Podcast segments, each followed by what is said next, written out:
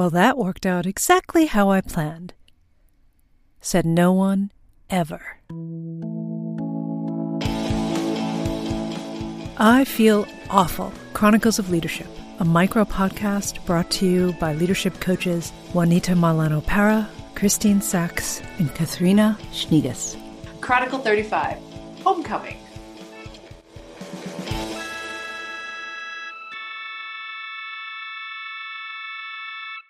It's so weird doing it live. weird. it's so weird. So today's podcast, we are live on Zoom, and we've decided to do something a little different since we have three voices, kind of interesting. And so we have uh, Juanita, Katharina, Christine. We're all here, and we're just gonna chat for a couple minutes about something and see see how it goes. I don't know. Anyway, um, so we thought today what we would look at is this idea of homecoming quote unquote. Juanita has family in town from Colombia, and Katharina and her husband Matis are heading back to Germany. And so we were kind of talking about those life changes and what it means to live in different places, both personally and professionally. So I don't know if there's a smooth segue. I guess we just start talking. yeah. yeah. Well, and it's something that actually, I mean, I think it's more present because of those things that we're each living, but it's something that one way or another we often talk about, just the difference, differences culturally. Often we get through to them through the like differences in language and when we're trying to translate certain concepts and stuff. But it is definitely something we talk about often of just like how things translate in different cultures, not just the language, but the actual like the actual concepts of that we talk about. Um, yeah. Yeah. I was thinking of like mm-hmm. yeah.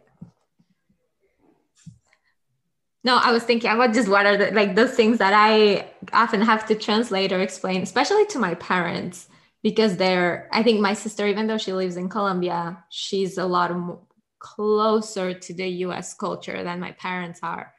Um, they're just thinking of those things that you really have to explain or or make more sense of as you go across across the border?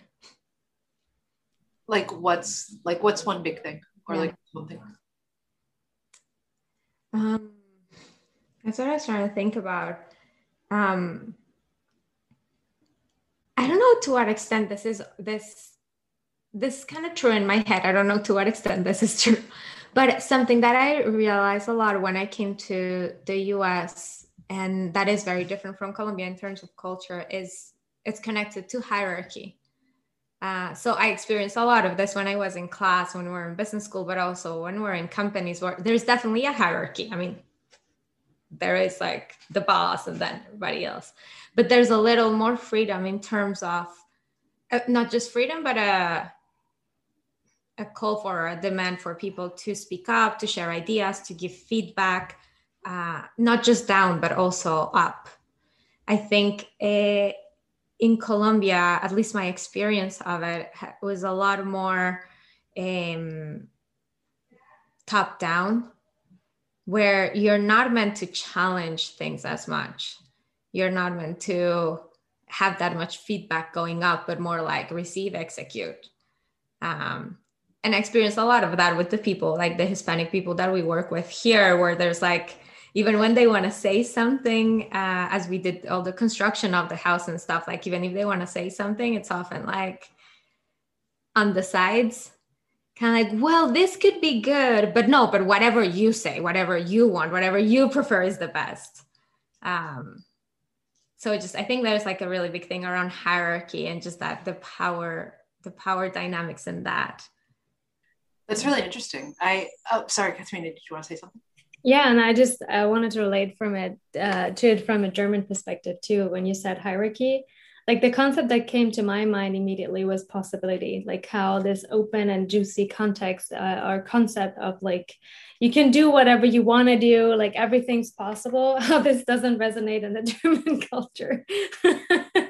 at all like uh, and how different cultures are right? And and in the states it's so normal to make mistakes and in german it's all about excellence and you should have known better. So when you said something around the hierarchy and who gives feedback and how you give feedback um, uh, I thought about the the structures in German companies too. It's like we're really good in giving critical and direct feedback. I think that was we were known for too.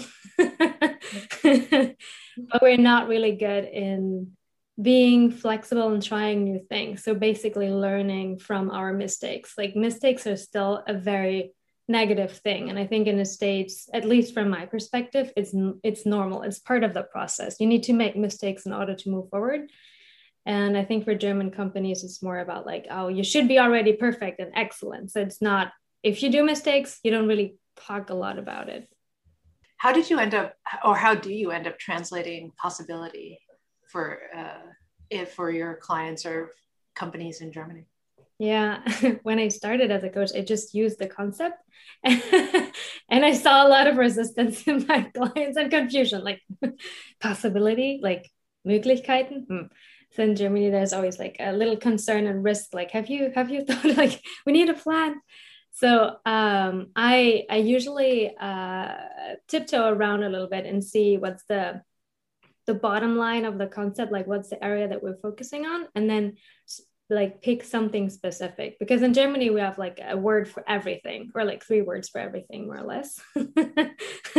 so instead of using that big concept, I usually narrow it down to a part that makes sense. And uh, some word that I sometimes use uh, or often use for possibility is also clarity. Like every German is looking for clarity and opportunity. Juanita, is that the is there something similar like that in Colombian culture where possibility is not like a thing?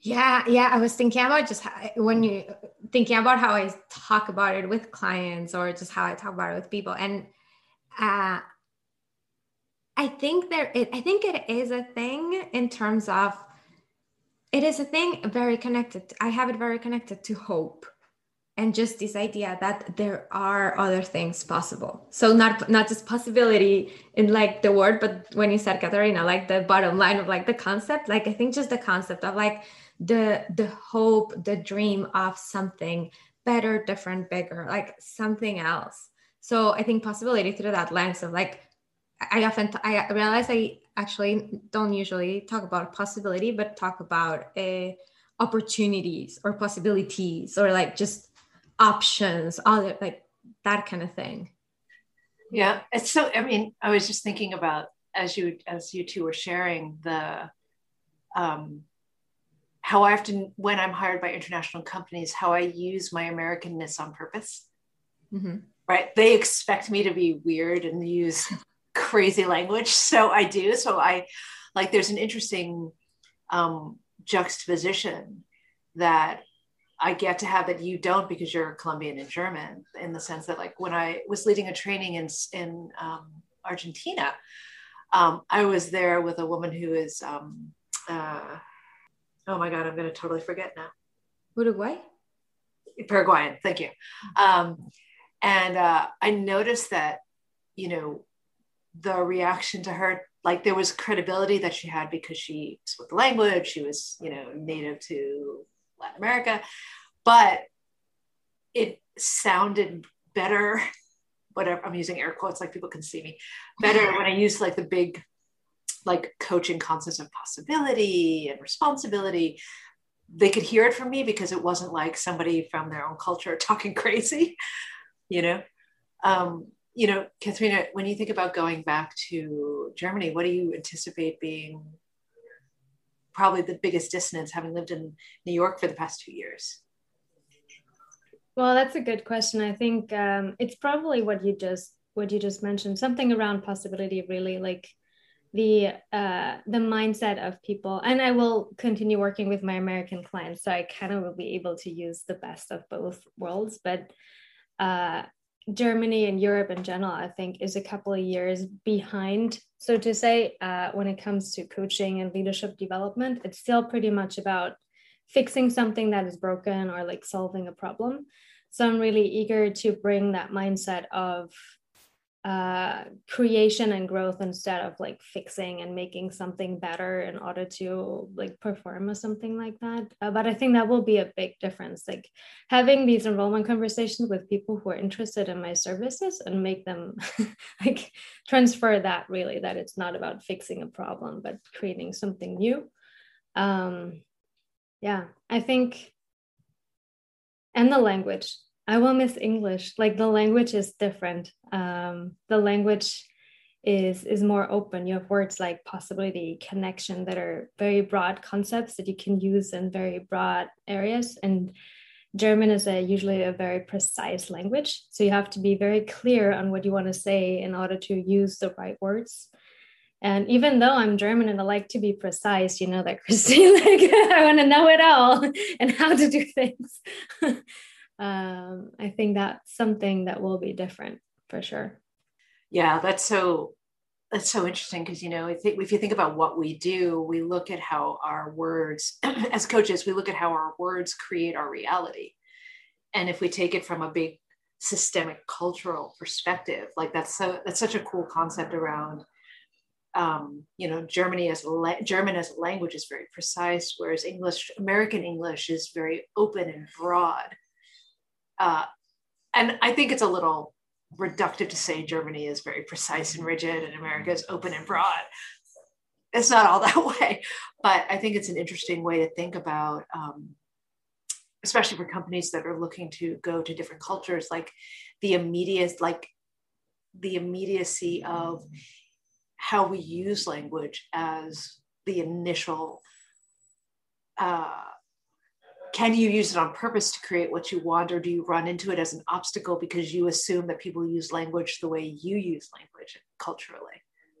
Yeah i think that's one of the cool things of having the cool things the i don't have a better word right now but the cool thing about having a being and living in different cultures and having access to different languages because you can use all of that as you said like use it on purpose but use all the different pieces. So i think I'm thinking about uh, often with my clients in Latin America, like we we have our session. They speak English, most of them, all of them.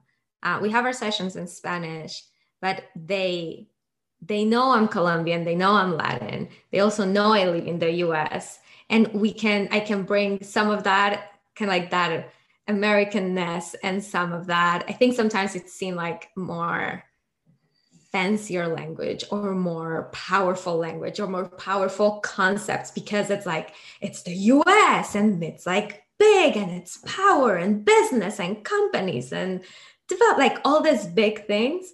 And I can bring that intentionally by actually putting words in English as we're talking in Spanish all while still connecting through our own like Latinness and like understanding and relating to the reality of Latin America and all of that, but just playing with both pieces. It's hilarious, by the way, that like the way you, the two of you describe the US is the way I think about Texas. Big fraud. Well, because that's so much of what it, you see from outside.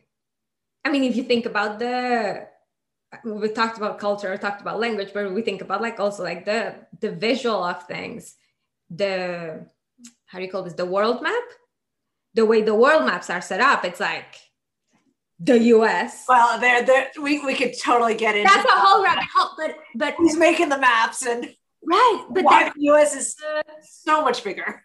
but that creates the image, imagery, the images that that we have of it. Aside from everything that the US is and the impact that it has in the world. Like there's visually what like when I think of the US, then like I see the map in my like the map pops up in my mind. So it's like this grandiose thing over the rest.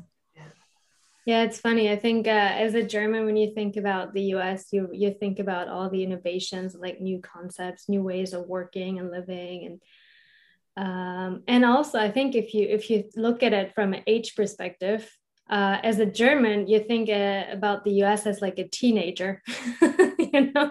Also this like trial and error like maybe sometimes you know overestimating your competency you're so cute when they do that thing.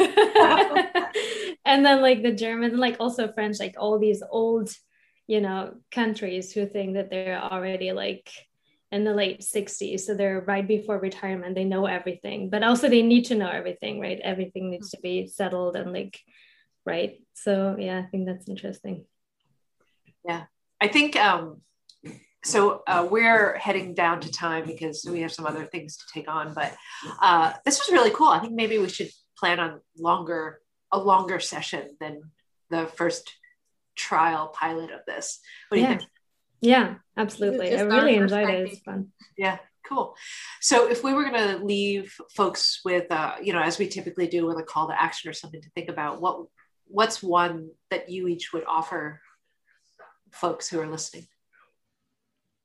I think there's something about language in terms of noticing how you're using language intentionally or not, especially when it comes to people in different cultures. Different cultures, different countries, but it may also be different cultures within your same country, within your same organization, just within your same group. Such a tough question to ask. Like there are 25 different call to actions that came to mind, but to pick one, uh, I think my call to action would be uh, look at the perspective, like where you're coming from and where the other people are coming from, really about like what's visible and what's not. So be careful about assuming what you see is the truth. yeah. Oh my God, you both took mine. Damn it. Uh, I'll have to use because that curse word. I'll have to make it like explicit on the labeling now. Um, I think if I were going to offer someone uh, or the folks listening a practice, I might offer them um, be open to conversation, right? Talk to people from other cultures with the it's it sounds so simplistic, but speak with people with the intention to learn versus the intention to teach or show your expertise. Like, let's see how it actually is versus what you think. Because like the both of you think the US is like, it's fascinating to hear what you all think of like how it how the US is perceived um, outside the US. So cool. All right. I'm going to stop recording.